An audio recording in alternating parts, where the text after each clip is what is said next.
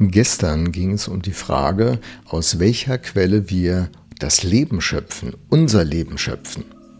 Jeder hat seine Quelle. Die einen suchen sie in sich selbst, andere in ihrem Umfeld, also andere Menschen, ihre Familie, Job, Karriere, Hobbys, Philosophien, Sport, Kunst, Musik, kulinarische Dinge, Reisen, Besitz. Ach, es gibt so viele Möglichkeiten, Quellen zu entdecken. Und jeder macht das. Jeder lebt aus irgendeiner Quelle. Die Frage lautet immer wieder neu, ist die Quelle gut, aus der ich lebe? Bringt sie mir Leben auf der Langstrecke? Und äh, bietet sie mir eine Versorgungssicherheit oder ist sie irgendwann einmal erschöpft und versiegt? Und in neueren politischen Entwicklungen auch die Frage, bleibt sie denn zugänglich? Wenn wir in die biblische Perspektive zu der Fragestellung eintauchen, dann äh, finden wir da noch ein paar tiefere Ebenen und in die schauen wir mal kurz zusammen rein. Es gibt dieses geniale Gespräch zwischen Jesus und der Frau am Brunnen, diesem berühmten Jakobsbrunnen. Die Frau, die schöpft aus diesem Brunnen zur Mittagshitze, eigentlich eine sehr, sehr ungünstige Zeit. Und dieser Brunnen ist ihre Quelle. Aber sie ist eine Person, die deshalb zu diesem ungünstigen Zeitpunkt kommen muss, weil sie gesellschaftlich nicht so optimal platziert ist. Also sie hat ein bisschen viel Männer gehabt und jetzt ist sie mit einem Kerl auf eine Art zusammen. Ähm, da zerreißen sich die Leute das Maul. Das passt nicht in die Kultur. Jesus übrigens rechtfertigt nicht ihr Verhalten, aber dieses Verhalten ist nicht sein erstes Thema in der Begegnung mit ihr. Oh, das, da steckt tiefe Weisheit für lang, langjährige Christen drin. Jesus schaut also durch die Fassade tief in das Herz dieser Frau und spricht direkt ihre tiefsten Bedürfnisse an. Klasse. So macht das Jesus. Er ist nie oberflächlich unterwegs oder äh, macht es auf eine Art, dass die Leute zufrieden sind. Ihm geht es nie um das, was die Leute nun denken, meinen und wollen. Es geht ihm immer um den einzelnen Menschen. Und so sagt er dieser Frau am, am Brunnen nach einem äh, Dialog in Johannes 4, Vers 10 folgendes. Jesus antwortete, wenn du wüsstest, worin die Gabe Gottes besteht und wer es ist, der zu dir sagt, gib mir zu trinken, dann hättest du ihn gebeten und er hätte dir Quellwasser gegeben, lebendiges Wasser. Oh, dieser Satz ist schon der Knaller.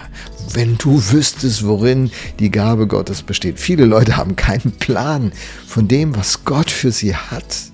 Auch viele Christen nicht. Und haben auch keinen Plan, wer das da ist, der da sagt, gib mir zu trinken.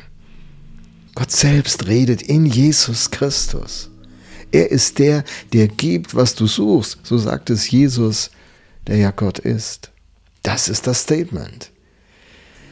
Hey, als jemand, der schon mehr als vier Jahrzehnte mit Gott am Start ist, könnte ich das jetzt abhaken. Sagen, check, alles klar, habe ich gewusst. Nächster Punkt, Jesus, geht's noch ein bisschen tiefer, weil ich bin ja kein Neuling mehr. Ein bisschen tiefere Lehre. Schwarzbrot, bitte Jesus. Alles andere ist mir schon bekannt. Aber nee, Jesus lenkt mich zu der Frage, ob das auch meine Realität ist. Lothar, schöpfst du denn aus der Quelle? Lebst du denn aus der Quelle? Ähm, Sprichst du jeden Tag diese Bitte tatsächlich aus? Gib mir zu trinken lebendiges Wasser, heute neu. Schon kurze Zeit auf Wasser nicht zugreifen zu können, erzeugt einen großen Schaden in mir, haben wir gestern in dem Kurzimpuls kurz gesehen. Und am Ende betrifft es mein Denken, mein Gehirn physisch betrachtet. Gott, du musst meine Quelle sein, jede Stunde, jede Minute, immer. Alles, was ich liebe, erlebe, gestalte, entscheide, unterlasse, alles steht mit dir in Verbindung. Alles lebt aus dir. Gott, ich brauche dich mehr als alles andere in meinem Leben. Nicht ohne dieses Wasser in die Besprechung meines Jobs, in den Unterricht mit meinen Schülern, zum Kunden, in die Verwaltungstätigkeit, die praktische Arbeit in die Begegnung mit anderen Menschen. Keine Kindererziehung ohne und kein Leben mit meinen schwierigen Eltern ohne. Kein Medienkonsum ohne Insta, TikTok, Facebook, Mails.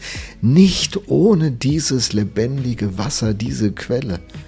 Gott, du bist meine Quelle. ähm, theoretisch ganz schnell alles geklärt. Die Frage ist, ist das Realität in meinem Leben? Wenn es denn Realität wird, bringt es mein Leben auf, einen, an, auf ein anderes Level.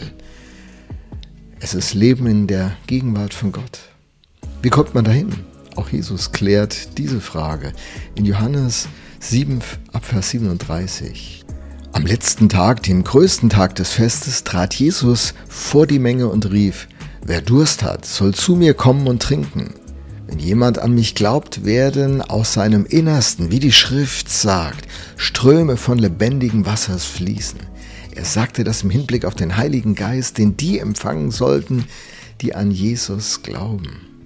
Da bricht eine Quelle aus, auf, nicht aus mir selbst, sondern durch diesen Heiligen Geist. Und die Voraussetzung ist Durst haben. Und weil da Durst ist, deshalb kommen. Und kommen alleine ist auch noch nicht der Endpunkt, sondern trinken, zupacken, nutzen. Oh, was heißt das alles im Konkreten? Ihr seht, Stoff für weitere Kurzimpulse.